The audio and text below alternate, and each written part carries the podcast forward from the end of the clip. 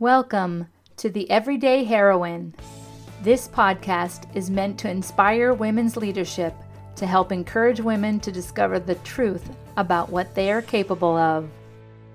Hey, it's Maria with another episode of the Everyday Heroine. We are back to the playbook with the most important facet of the entire book for playing the game of life. This is no facet to take lightly, and it comes with some warnings. We are picking up the playbook on facet number six, which is currently still titled Improper Play, Illegal Action, and Misconduct. I have been so excited about this particular facet for months. Let's see what happens. Let me put a proper warning on the content for this entire podcast right now. In general, I try my best to keep the language and content clean so that there is no need to list it as explicit. I aim to speak to adults, but I realize when you listen to a podcast, it may be in close proximity to other audiences. I never aim to offend or speak inappropriately so that you always have the freedom to listen anywhere, anytime.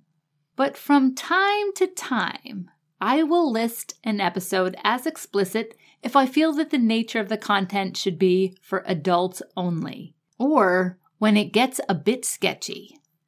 Last week's episode was listed as explicit, but I did not warn you about the content in the beginning. My apologies. With this episode and future episodes, I will do my best to forewarn. So let's get into it. Through the holidays, I put the playbook on hold. And last week, I had such a strong desire to talk about the future in a big way. So I took the time to attempt to inspire all humans in their greatness with my Scrooged episode. I hope you liked it. Since I am planning to live to see the age of 100, I'm holding some big ideas as possibilities for living life on this planet for my next 50 plus years. In order to make all my big, huge, crazy, beautiful dreams come true, I believe that everyone will need to understand this facet of the playbook wholeheartedly. This is the part where we separate the dark from the light, the good from the bad, and the impossible from the totally unstoppable. I'm most excited because I have an opportunity and a responsibility to light this match with the hope that it can be the one match that lights many different fireworks or explosions or whatever is necessary for progress. As I create this episode, even I may be surprised to see how it turns out. It may not be what you expect. And actually, there may not be any concern for the content. Let me backtrack quickly with a reminder of how we get into playing the game of life. As humans, we have a natural tendency to actively live as long as we are breathing, whether you know this or not. The super cool thing is that this happens naturally, even though most people are not aware of their breath most of the time. Most humans may even take their breath for granted. Whether we are asleep or awake, our human nature keeps us in a basic level of survival, breathing all the time. For some of us, during the time we spend awake, we desire a bit more than survival and we live in a way that seeks to thrive in life. As we go about our days, we begin to play by either choosing or being chosen to play in different games. Each game has a playing field, which includes a container, an activity, and a reason for playing, whether you know it or not. Of course, just like baseball, since I am basing this playbook off of Major League Baseball's official rules, I feel we must have a way to handle things like improper play, illegal action, and misconduct. On one hand, I like to say that rules keep us safe. And in baseball, it does add a layer of comfort to know that when someone gets out of line or does something outside of the rules, that there is a way to handle it. Otherwise, we would be in a bit of anarchy. And I'll go one step further to suggest that the only way the game stays in integrity is to have these rules and a way to deal with the behavior that is considered outside of the rules. To make a connection between playing the game of life and baseball, staying in integrity in life means that we have a healthy and sustainable planet that supports all life, not just humans. I'll add the idea that staying in integrity as humans by playing the game of life helps all living things maintain a version of thriving relative to Maslow's hierarchy of needs. When we talk about improper play, illegal action, and misconduct, I go back to my kindergarten days for some help. Little girl Maria definitely stuck to the rules back in those days, and I felt better knowing that they existed. I was one of those students that did not feel the need to stick out and disobey the teacher on purpose. We were taught several rules. When traveling from one room to another at school, we had to walk down the aisle on the right side of the hall.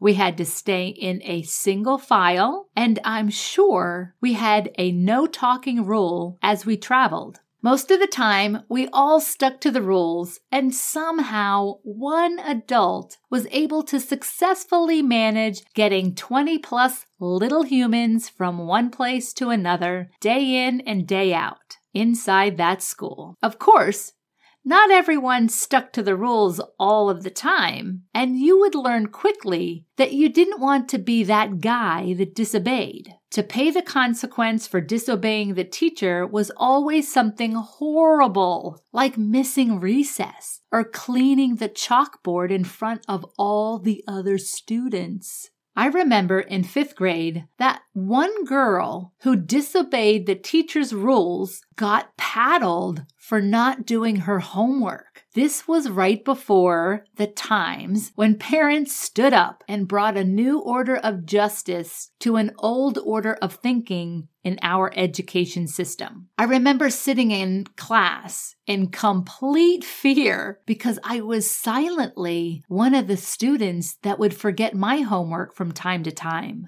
the reality that the teacher would deliver on the consequence that she stated in the beginning of the year to paddle anyone that disobeyed rules was absolutely terrifying for me.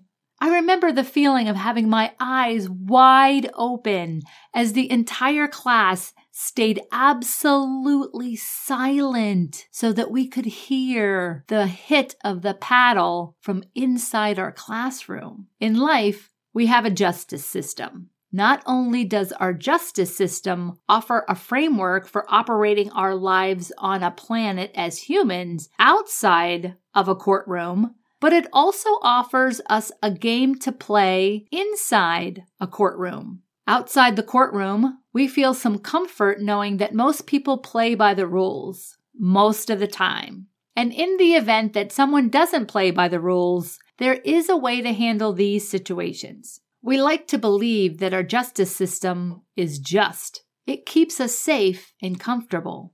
The courtroom also becomes a physical container for hearing cases and judging outcomes and issuing consequences. Government, attorneys, and law enforcement play out their choice of careers with this game of life. Inside or outside the courtroom, this game seems to help us play the game of life everywhere we go, whether you are playing by the rules or not. But we also know how cruel it can be when justice is not served within a justice system. And because the justice system connects everyone within a society on some level, we are all affected everywhere we go. As Ruth Bader Ginsburg put it, we are all constantly working toward a better union as humans because we have a justice system. We all contribute in some way, whether we understand it or not, and whether we choose to participate or not. Think about it. How many of us vote? On the other hand, there is a rule in life that states all is fair in love and war. So basically, There is no such thing as fair, and there are no rules. We can technically do whatever we want, and only when we get caught and or when we find ourselves accused of something, whether we did it or not, or whether it is a crime or not, we may have to pay the consequences. Life is weird. I just watched the movie Unforgivable. For anyone who has seen it, that is a perfect example of how unfair life can be on many levels. And it also goes to show what really is important in life and why we fight to thrive. When I look at MLB's official rules, there are four topics that complete this facet. They are number one, interference, obstruction, and catcher collisions. Number two, pitcher illegal action. Number three, batter illegal action. And number four, unsportsmanlike conduct. To rein this crazy topic into some level of containment for this playbook, I'll attempt to put it into three categories.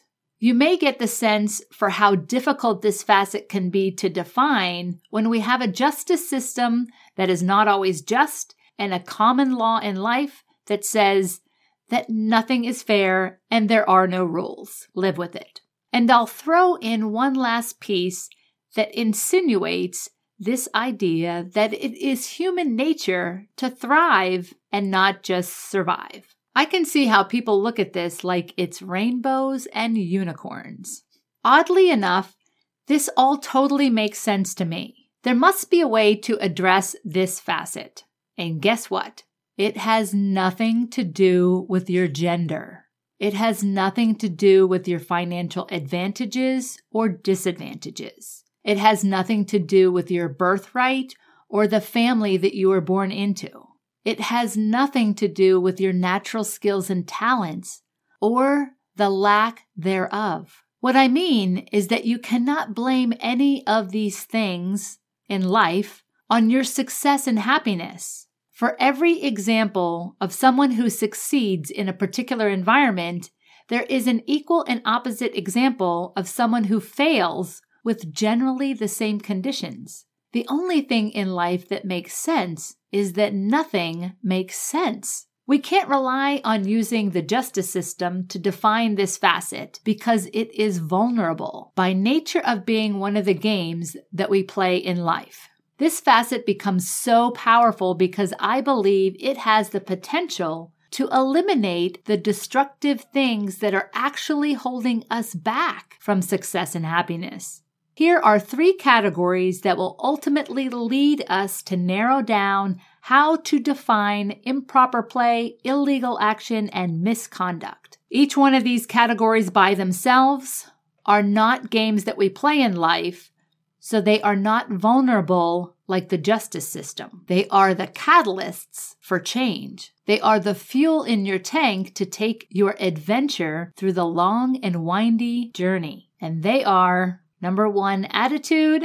Number two, abundance versus scarcity. And number three, motivation as related to Maslow's hierarchy of needs. To further explain attitude, I only need to take a moment to remind you about the concept I spoke about in episode number 25, titled Adjusting an Attitude for a Successful Life. I'll quickly point out the high level concept here. It began with a quote from Zig Ziglar that says, It's not your aptitude, but your attitude that determines your altitude in life. That means that too much of a negative attitude in the wrong direction can lead to a lack of success and happiness. And a more positive attitude in the right direction can lead to more success and happiness. I'm not sure that I've talked about abundance and scarcity at great length. For that matter, I don't think I've talked about Maslow's hierarchy of needs at great length either.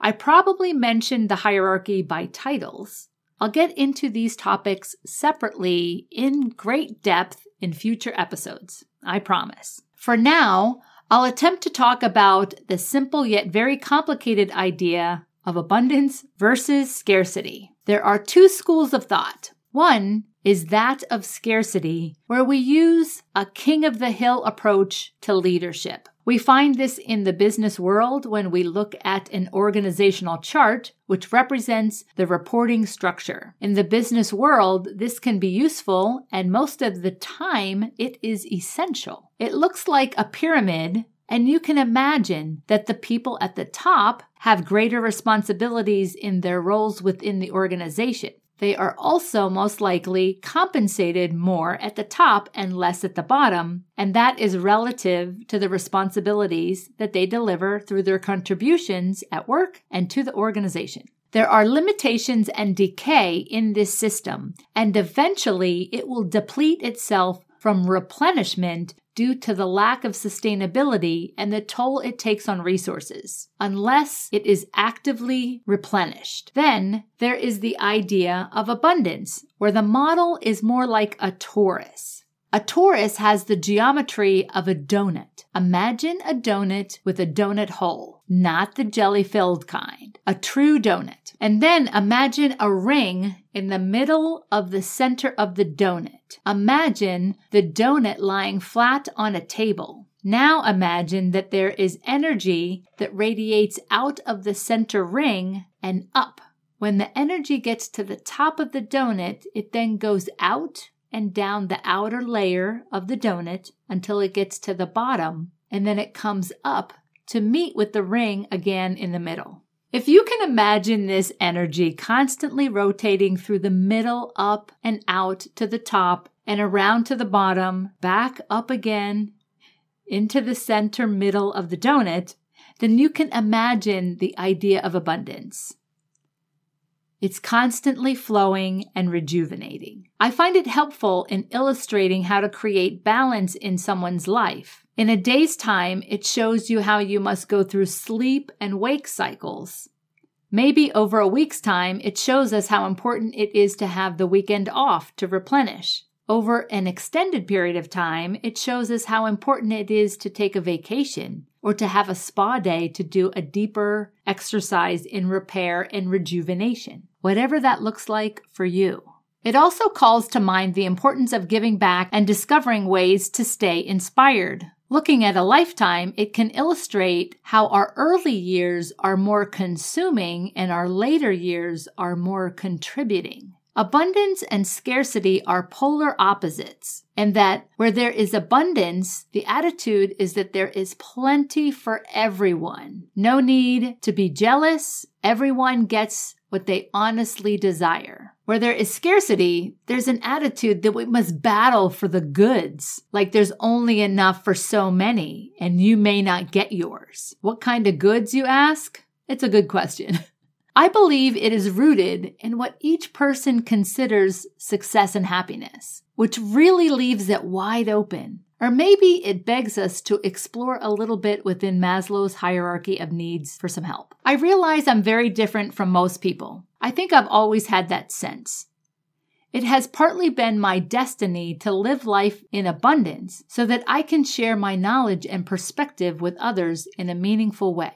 I've been an outlier in most of my experiences. In my later years, I find that it brings me comfort and it also offers a huge advantage as I pursue a certain level of freedom and independence. I'm not held down as much as I would have been otherwise. Connection has always been really important for me. So when I am the oddball out or the only woman in the room with a strong desire for connection, it helps me explore life in a very unique way. It allows me to find gold when I least expect it. It allows me to discover a way to find connection with people while being separate and different from them. It allows me to discover abundance. It inspires me to bring more abundance to the world. That would be a pretty great thing to do. Here I am trying to speak about what motivates me in life. Connection, independence, and freedom are all really important for me. What is important for you? I find it so beautiful that everyone is uniquely different in how and why they are motivated. At any given moment in time during your lifetime, you can change your mind or change your motivations. I think that is so cool that the world had a guy like Maslow to spend his life creating his hierarchy for us to use when we want it. So, the Maslow quick review At the base, moving up his triangle, there are physiological needs like food, shelter, water, clothing, and reproduction. Then there's personal needs, employment, personal security, resources, health, and property. Next, there's love and belonging needs, friends, family, intimacy, a sense of connection. Next, there's esteem needs, respect, self esteem, status, recognition, strength, and freedom. And at the top, there's self actualization needs, the desire to become the most that one can be. Now, Maslow's geometry is in the shape of a triangle, but imagine, if you will, that there's so much energy that moves from the base to the top that it allows that flow that I tried to describe in the torus, where it goes up, it kind of shoots out, it comes down the sides and back to the base where it can move up again, and it stays in constant flow.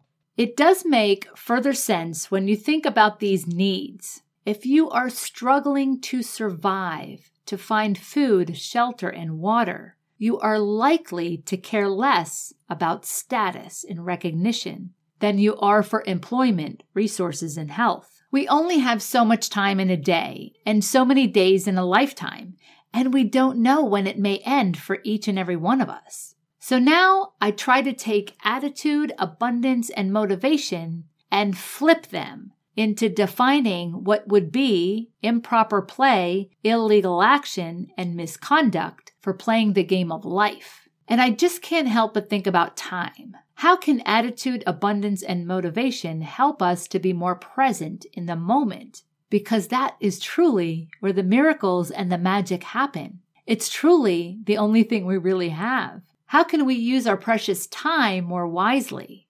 It may be as simple as saying that to spend too much time regretting the past or worrying about what's to come in the future is the only improper play, illegal action, and misconduct that truly occurs. It's a difficult one to measure because we become conditioned to avoid the present moment rather than live in it. We are taught not to play the game of life rather than to live it at its fullest. Our attitude in life and our ability to avoid a scarcity mindset while working towards self actualization is a pretty good and general mission for all of humanity, even though everyone may not be working toward it. Regardless of where you are on any scale, there is always room for improvement. The path to improvement would be to have a positive attitude, an abundance mindset, and effort towards self actualization more often. Too much time in a negative attitude, a scarcity mindset, and avoiding self actualization is the equivalent to improper play, illegal action, and misconduct in baseball. My mission with this episode was to bring awareness about human potential.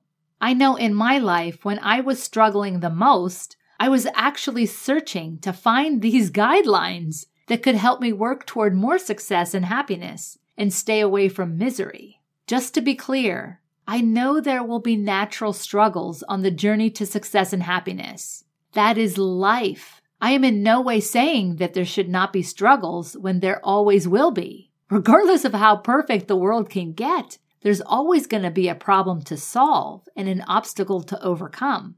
In fact, the biggest lesson I learned in life is that attacking the struggles I thought should be eliminated in the world was the wrong way to look at playing the game of life. Seeking to attack is a disempowering form of leadership by nature. I wanted to kill the haters, and that would be illegal. You see?